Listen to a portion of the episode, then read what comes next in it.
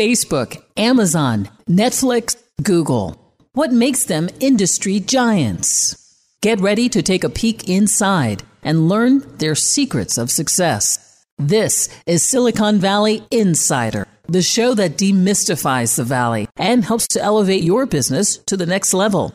Now, your host for Silicon Valley Insider, Keith Koo. Welcome to Silicon Valley Insider. I'm your host, Keith Koo. And this week's show is a wrap from my visit to Upward Hartford, an incubator sponsored by the state of Connecticut. I was there because I was speaking on cyber risk and blockchain with the former CISO of General Dynamics, so Chief Information Security Officer, Prithu Prakash. And he and I both spoke at lunch for all the implications that are happening in relation to cybersecurity, cyber risk, and blockchain. I was actually quite flattered because Senator Joan Hartley actually came just to hear us speak.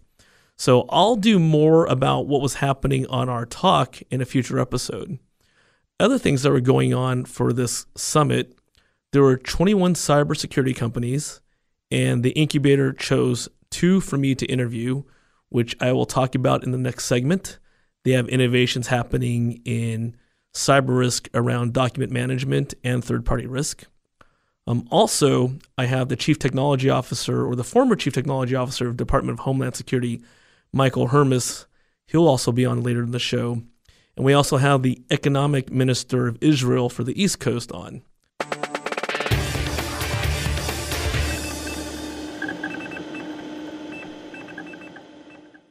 So for this week's tech news, the theme is all about cybersecurity.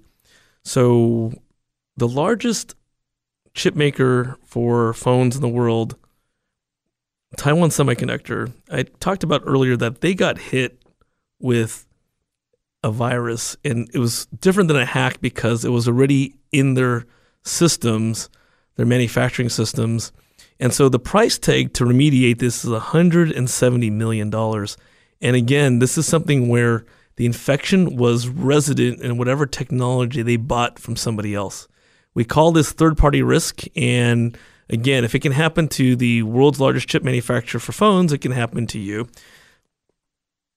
Also, Australia's biggest breach offender is the healthcare sector, which happens to also be, before Equifax, the US's biggest vector as well. And so, again, back to the theme about cyber risk, if hospitals and healthcare systems around the world aren't safe, neither are you. In Atlanta, the final bill for ransomware, and they got hit a few months back, is $17 million. Recall that they originally were hacked and were offered a $50,000 bounty, a reward. So for $50,000, they could have gotten their code released, supposedly or allegedly. We never know if that really is going to happen. But the final bill was $17 million. And in this case, having patched systems, which means keeping the software that you run up to date, would have avoided that $17 million. In an unrelated to cyber risk article, there was a new article that came out that says that no one is buying anything on Alexa. And why that's relevant is that we're starting to use Alexa, Siri, Google, Cortana, these voice assistants for all kinds of things. And if you think about Alexa, which is sponsored by Amazon, and the whole intent on Amazon is to make you buy things, people are doing everything with Alexa except that. They're not actually buying anything. And that's the news of the week.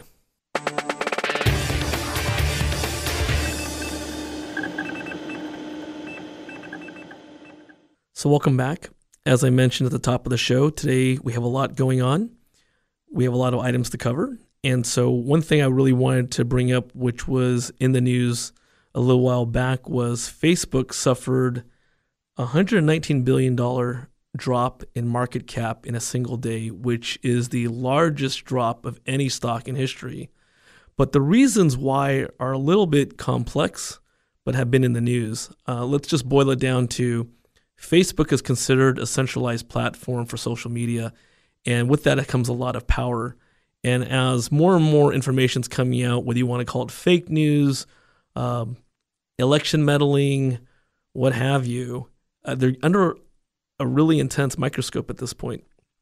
So I'm going to bring up a few things. One was that Facebook is now being seen as a platform that was enabling a lot of interference, especially with elections, and so much so that there's internal conflict about what their role is. We see the after effects of this because Facebook has started to, one, you might have heard the term shadow ban, and two, they're actually going through and looking through different pages to see if they could qualify that as fake news. And so a lot of things are being quote unquote deleted, or accounts are being deleted. Zuckerberg had stated in his address to the government that and to shareholders that they're going to significantly increase their spending to defend against these types of what they believe are misinformation. And that expense alone was one of the reasons for why their stock dropped. One of the things that came out of this was this whole concept of trolls.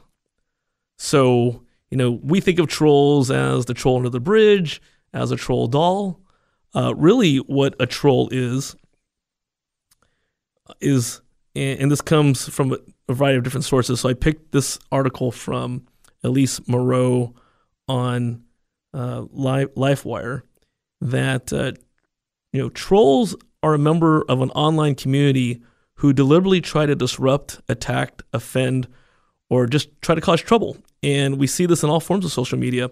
We could tie this into Robert Mueller's investigation of, quote unquote, a Russian troll farm. And that's where there is an entire business set up, possibly overseas, possibly in the United States. But in essence, you're hiring people to spread these types of instigators, if you will, on taking sides. In this case, they're saying that in the election of 2016, actually that there were trolls fomenting discontent on both sides of the Democrats or the Republicans, right? Because their main goal is just to cause discourse throughout the U.S. election process. So we can even go back to Nikki Haley talking about at a keynote where she was saying that instead of talking about trolls, maybe people should just be really cognizant of the types of persuasion that they can influence or have. This just means that don't believe everything you read or hear online. Some examples of internet trolls are, and you might resonate with you, is the insult troll. So somebody who just causes insults all the time. And the persistent debate troll. So their only point is just a debate, not really to win an argument. The grammar and spell check troll, which I have lots of friends that are like this, the grammar Nazi. The forever offended troll, somebody that no matter what you say is always going to be unhappy. The show off or know it all or blabbermouth troll. So they write pages and pages and pages of stuff just to make sure that they're always correct. Profanity in all caps troll, and the list goes on and on. I'm sure if you Google it, you can find out all different forms of trolls. So again, thanks for being with us today on the show. Coming up, we have interviews with two cyber risk companies as well as the former Chief Technology Officer of the Department of Homeland Security, Mike Hermus. You can always reach me as Keith Koo on LinkedIn, Keith Koo on Facebook, or email us at info@svin.biz. And we'll be right back. For questions or comments on today's program, call 1-888-828-7846. That's 888-828-SVIN. Now, back to Silicon Valley Insider. Once again, your host, Keith Koo. Welcome back to Silicon Valley Insider with Keith Koo. This week's show, I'm doing a recap of my visit to Hartford, Connecticut's incubator, Upward Hartford. And I had a great time being the speaker on blockchain and cyber risk. In our last segment, I went through kind of what's going on in the news with Facebook and this whole concept of trolls. So please download the podcast if you want to hear about my content on what trolls are, like trolls under the bridge. So for the question of the week, I've been doing a series on confirmation biases in systems or systemic biases. This came out of a conversation I had with Dr. John Madison, Chief Health Information Officer of Kaiser, a little while back. And so this ties into what I talked about in the first segment with Facebook. There's a concept called similarity bias. Similarity bias is where the more you do an action, the more it's going to be confirmed. So Google search engines and Facebook are perfect for this. Google, when you type in a search, it's showing you the most frequent items that people have searched for. So that's similarity bias. In Facebook, I can give a personal example where I'm a diehard Oakland A's fan. Sorry, Giants fans. And I have friends who are Giants fans. And there was one particular year that somebody wrote something about the A's, which I liked. And my friends who's a Giants fan jumped in and said, I can't believe that you are in favor of the A's and you really don't support the Giants. And I said, you know what? I've actually trained my Facebook to never show me a Giants article, which is actually true. And so I don't know what you're talking about. And so my friend was just basically saying on Facebook, you know, and he was becoming a troll. Go listen to the earlier part of the segment to find that. He was really saying, you know, you're offending me from your diehard love of the Oakland A's, where you should be fair and like the Giants. I say, the Giants never shows up in my feed. In fact, at this moment, I'm actually not even typing in the Giants anywhere in my comments, so it'll still never show up in my feed. And it took him a really long time to understand this, and more people kept explaining to him that you can actually train your Facebook. So back to similarity bias. Social media creates a dopamine effect, something that makes it pleasurable and feel good to you. And so just be very aware of similarity bias when you're interacting with systems. And that's the question of the week. So while I was at this summit on cyber risk in Hartford, Connecticut, I got a chance to meet two companies. First up is Aviv Graffi, who's the co-founder and CEO of a document management company called Votiro. And how Votiro is unique is that they actually scan for documents as they're coming in through, say, email. And they can check for one, whether or not it's infected or there's malware in it. And two, if there is, they can actually strip out that malware, reconstruct the document in a safe manner, and then send it on along to an HR department, to a design group. And also they say that they do a validation process to ensure that even after they've reconstructed this document, it is as it was intended to be sent. So let's listen to what Aviv has to say. So I'm thinking this is a great technology. I'm thinking that now I have the ability to take out malicious embedded software in a file and get what I want. How does the end user know that you successfully got only the malware and kept everything else intact? That's a great question. So actually, CDR, it's all about edge cases. Actually, when we started that, I would say development of technology, frankly, we had some issues like any startup when it started.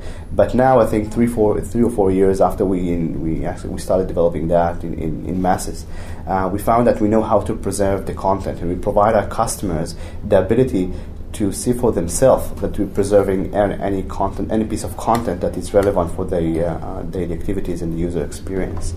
And that's great, because I come from, as a bank executive, I come from the background of data protection, data privacy. So then, if I understand it, you get a document from the customer.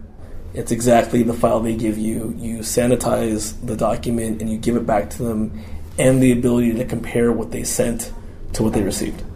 Yeah, actually, we're doing that internally and provide them the assurance that it's the exact same user experience. That's our promise, and that's a challenge, of course. That's great. So what are some of the customer success stories you've had so far? So that's very interesting, because we didn't thought about when we started. We thought about email security and attachment and web downloads, and then we provided an API, so any customer can integrate our technology into their own business application. And then something very surprising happened. Actually, we found at the bank that they're providing the customer a mobile app on their phones. And as you know, today you can actually scan a check by just taking a picture. And actually, they realized that those checks actually might contain some malicious code and delivered directly to the database of the bank. Right. So they integrated our technology into that business pipe, and every check that is being scanned going to Votiro before entering the organization. So that's okay. I would say, very successful. So Aviv and Votiro really had an interesting take on document management, just proving that innovation happens in all forms. The next guest up is Matan Or-El, who's the founder and chief executive officer of a third-party risk company called Panorays. And what Panorays does is in this class of third-party risks, something I'm very close to. They actually scan for vulnerabilities in third-party, say, websites, and then look for those vulnerabilities, report on those vulnerabilities, so that you can have an advance warning that a group you're interacting with is at risk. So let's take a listen to Matan. As we talk about Panorays, coming from Imperva, what made you think to focus on third-party risk? So I decided to go and try to find out the market. Sat down with my partners today and Amichai Shulman, the CDO and founder of Imperva, got a match about the need and our solution, and start off from there. So, and then most recently, Ticketmaster outside the United States got breached through a chatbot, right? Yeah. We see this case over and over again. There was like the 24/7 AI company, also chatbot company, that caused Delta and Sears and Best Buy to be breached as well. We see that case of third-party breaches all the time. Most of the organization today share the data, use third parties, and that's the new way of actually dealing with things, but it comes with great responsibility of putting the data out there. So speaking with Matan Or-El, CEO and founder of Panorays, that's PANORAYS.com. And if you need more information, you can email us at info@svin.biz. So I really liked Matan and the Panorays story, just showing that even on things as what people think are mundane, as checking other websites, that there is a lot of risk in them, and that having a tool like Panorays could really help keep you secure and out of trouble. Coming up next is going to be Michael Hermus, who was the former Chief Technology Officer of the Department of Homeland Security under the Obama administration. Mike is going to talk about how it's difficult to have innovation in the government, but still it's possible, and steps that can be taken in order to help the government out. If you have questions or comments, email us at info@svin.biz. So don't go away. For questions or comments on today's program, call 1-888-828-7846. That's 888-828-SVIN. Now, back to Silicon Valley Insider. Once again, your hosts, Keith Koo. Hey, Insiders, welcome back to the show. In our first segment, we talked about my trip to Upward Hartford, an incubator in Connecticut, and talking about cyber risk and blockchain. In this segment, I have Mike Hermus, former Chief Technology of the Department of Homeland Security, and now the head of Revolution 4, a consulting firm. So in this cyber tip of the week, we talked about this before, that there's something called cryptojacking malware, which is where crooks are taking over machines to mine cryptocurrency like Bitcoin. And there's a new one called PowerGhost, and why this is important, it's actually a fileless malware. So it actually will embed itself on a system, on a network, and then spread to other PCs and servers across other organizations. This was uncovered by Kaspersky, which, supposedly a banned antivirus in the United States. But they detected it, and they've spotted it all over the world, including Brazil, Colombia, Turkey, and North America, including the U.S. The mining malware uses the power of infected systems to mine for these cryptocurrencies, and they can embed themselves on things such as even vending machines. So it's low power systems. You don't normally think of systems, and it's very lucrative for the criminal. One thing that any organization can really do, and we've also talked about this in previous shows, is to keep up with your patching and also to keep up with your antivirus and endpoint protection. The attackers will always stay one step ahead of you, so it's just very important to keep up to date. And that's the tip of the week. Mike was most recently the Chief Technology Officer of the Department of Homeland Security. And before that, he was a software entrepreneur. So, Mike, how was that transition from being a software entrepreneur into the government sector? Well, you know what? I talked to so many folks who warned me that it was going to be like hitting a brick wall working for the federal government, and you know, the reality is it's tough. It is hard. It's a bureaucratic organization. The federal government, Department of Homeland Security, is one of the biggest cabinet agencies, has lots of policies and procedures and checks and balances that you don't have to deal with in the commercial sector, much less entrepreneurial organizations where you can move much more quickly. You're unburdened by large layers of bureaucracy. But the reality is what I found that there's a lot of, you know, folks working hard every day trying to make a difference in important missions.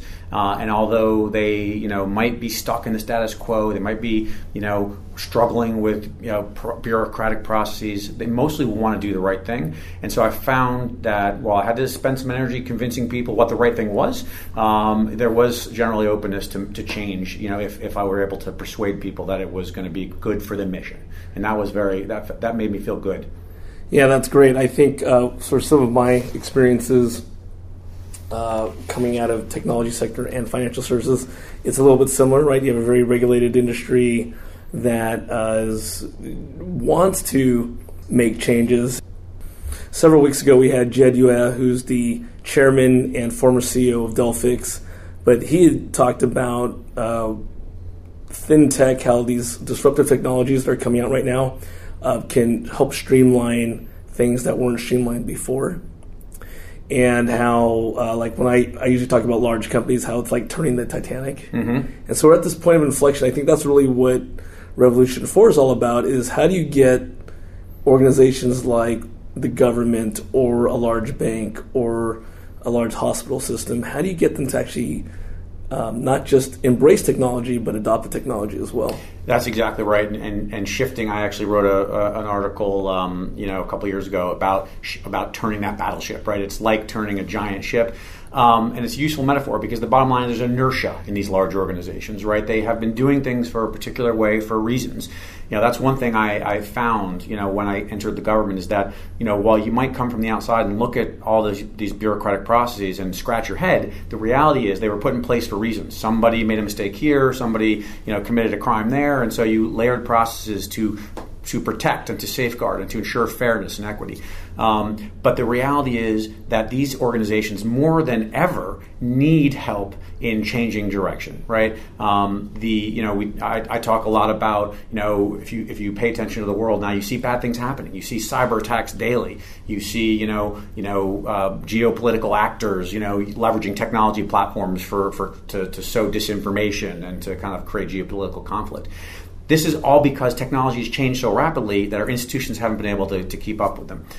So I think looking at how to connect the dots between the incredible innovation that's occurring in places like Silicon Valley, you know, like Austin, like Boston, like even the D.C. area, with these large institutions is tremendously important, almost a matter of national security from my perspective.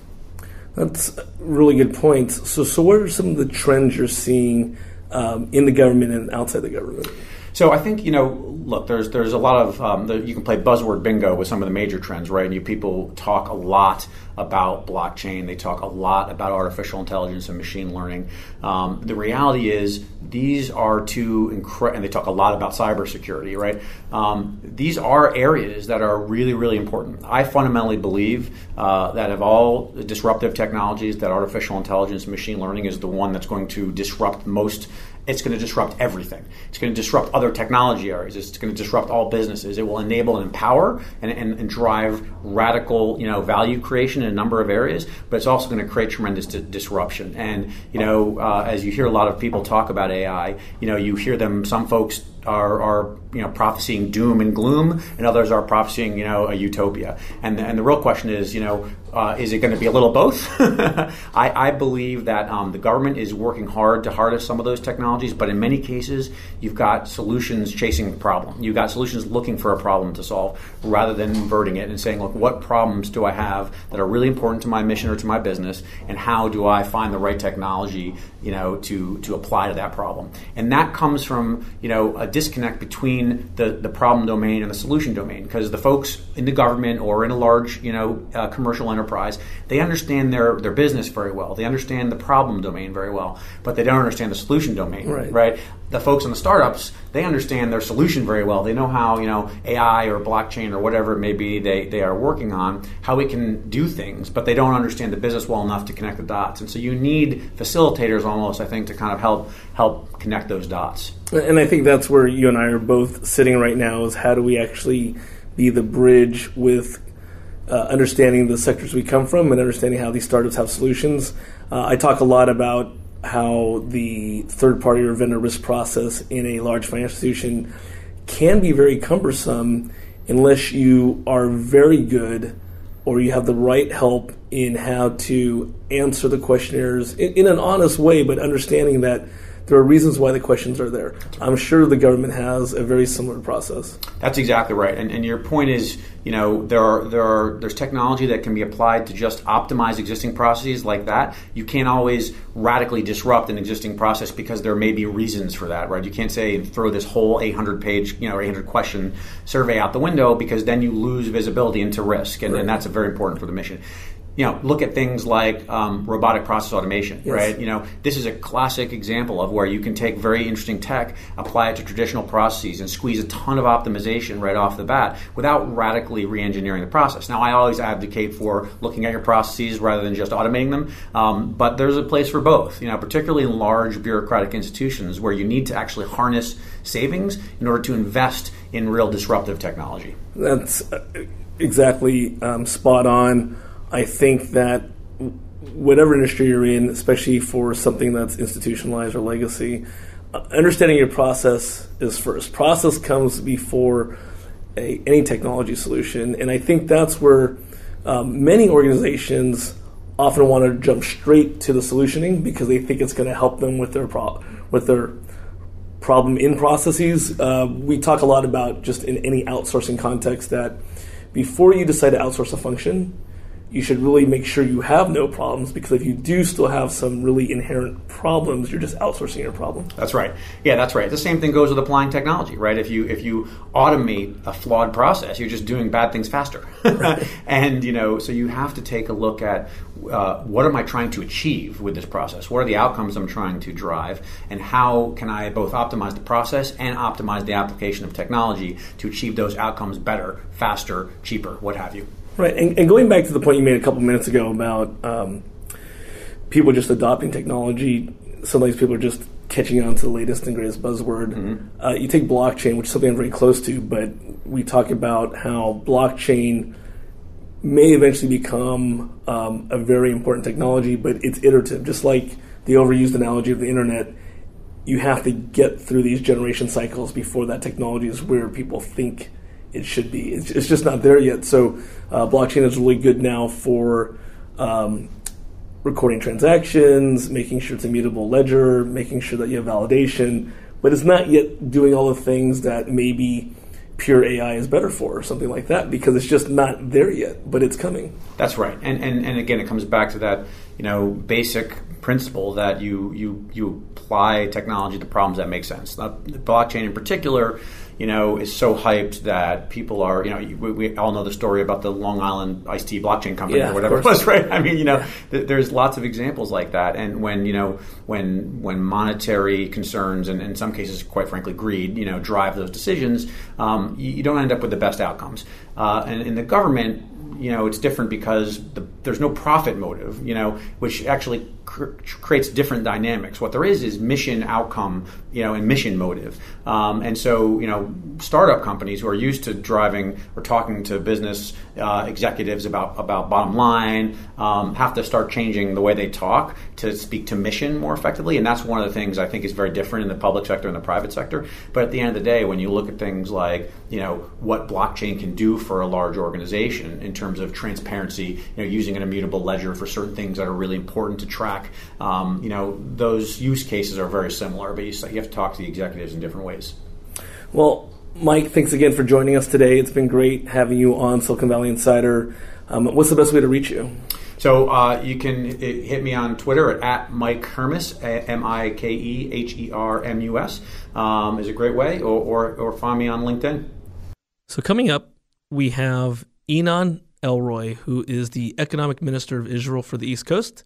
He'll be talking about the programs he's running for both companies interested in doing business in Israel and companies in Israel interested in doing business with the U.S.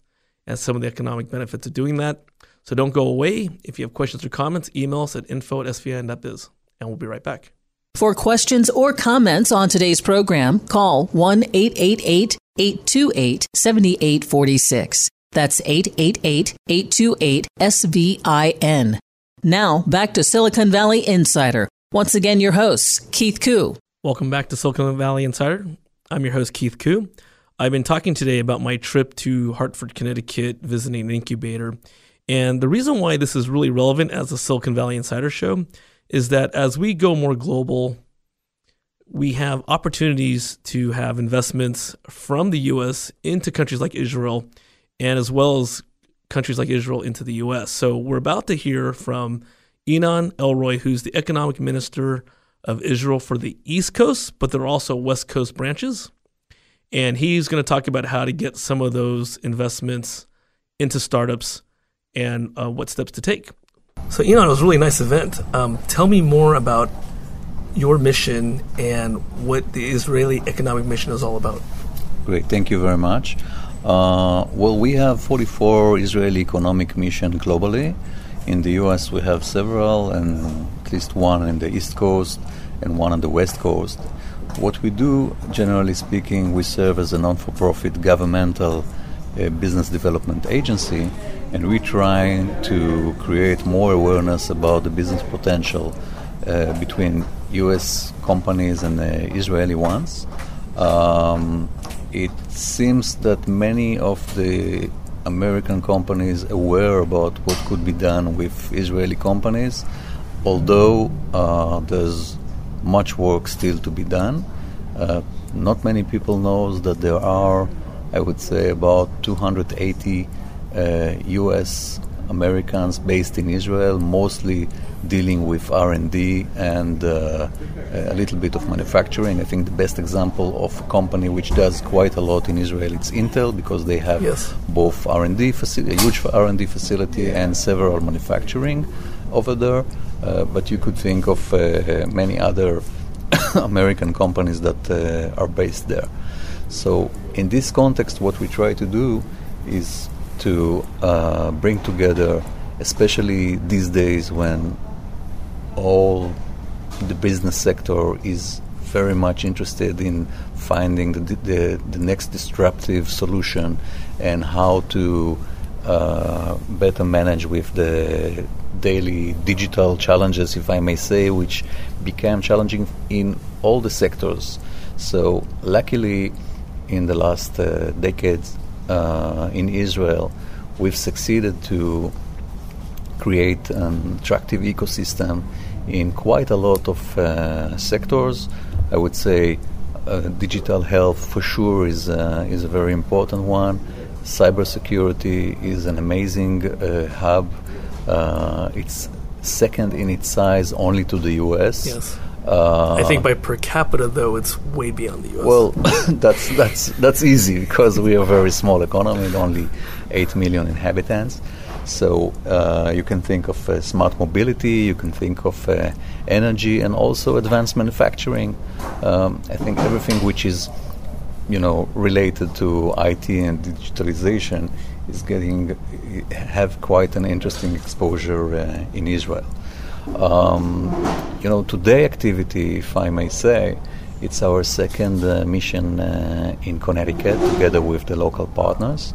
So we had our first joint summit, I think it was November 2017, when we brought digital health companies which met with different players from Connecticut and the area.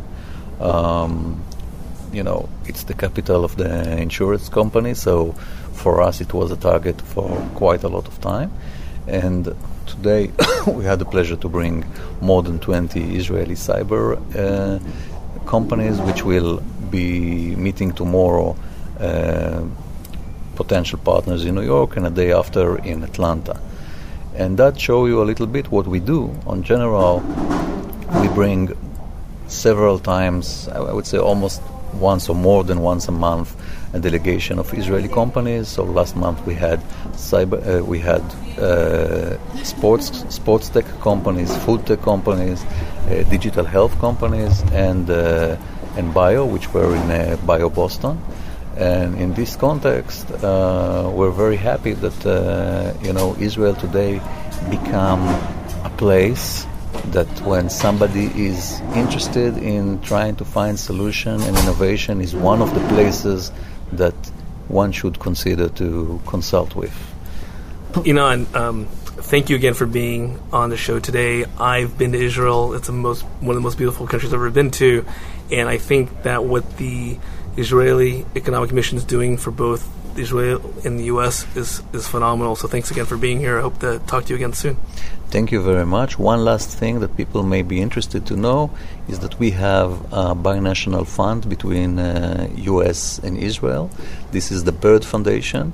This fund is active already 40 years and gave support financially to more than 900 entities both in Israel and in the U.S. And bottom line, what they do, if an U.S. company and Israeli companies create a substantial R&D agreement, they can apply to this fund and get funding. We just been informed that a Connecticut-based insurance company and an Israeli startup, which met in our previous event in November, they created a joint project and they got $1 million from the Bird Foundation to support their efforts. So I invite both American and Israeli companies to use it. That's great to know. So if you have questions or comments, email us at info@svin.biz and I'll be sure to get you connected with the Israeli Economic Mission. So thanks again, Inon. So again, I'd like to thank Upward Hartford for my experience back in Connecticut a couple weeks ago, and all the guests that are on today's show. If you have any questions or comments about what you heard, email us at info@svn.biz, and we'll see you next week. You've been listening to Silicon Valley Insider with Keith Koo. For questions or comments on today's program or to schedule a complimentary consultation with Keith about your business, call 1-888-828-SVIN. That's 1-888-828-7846. 888-828-SVIN.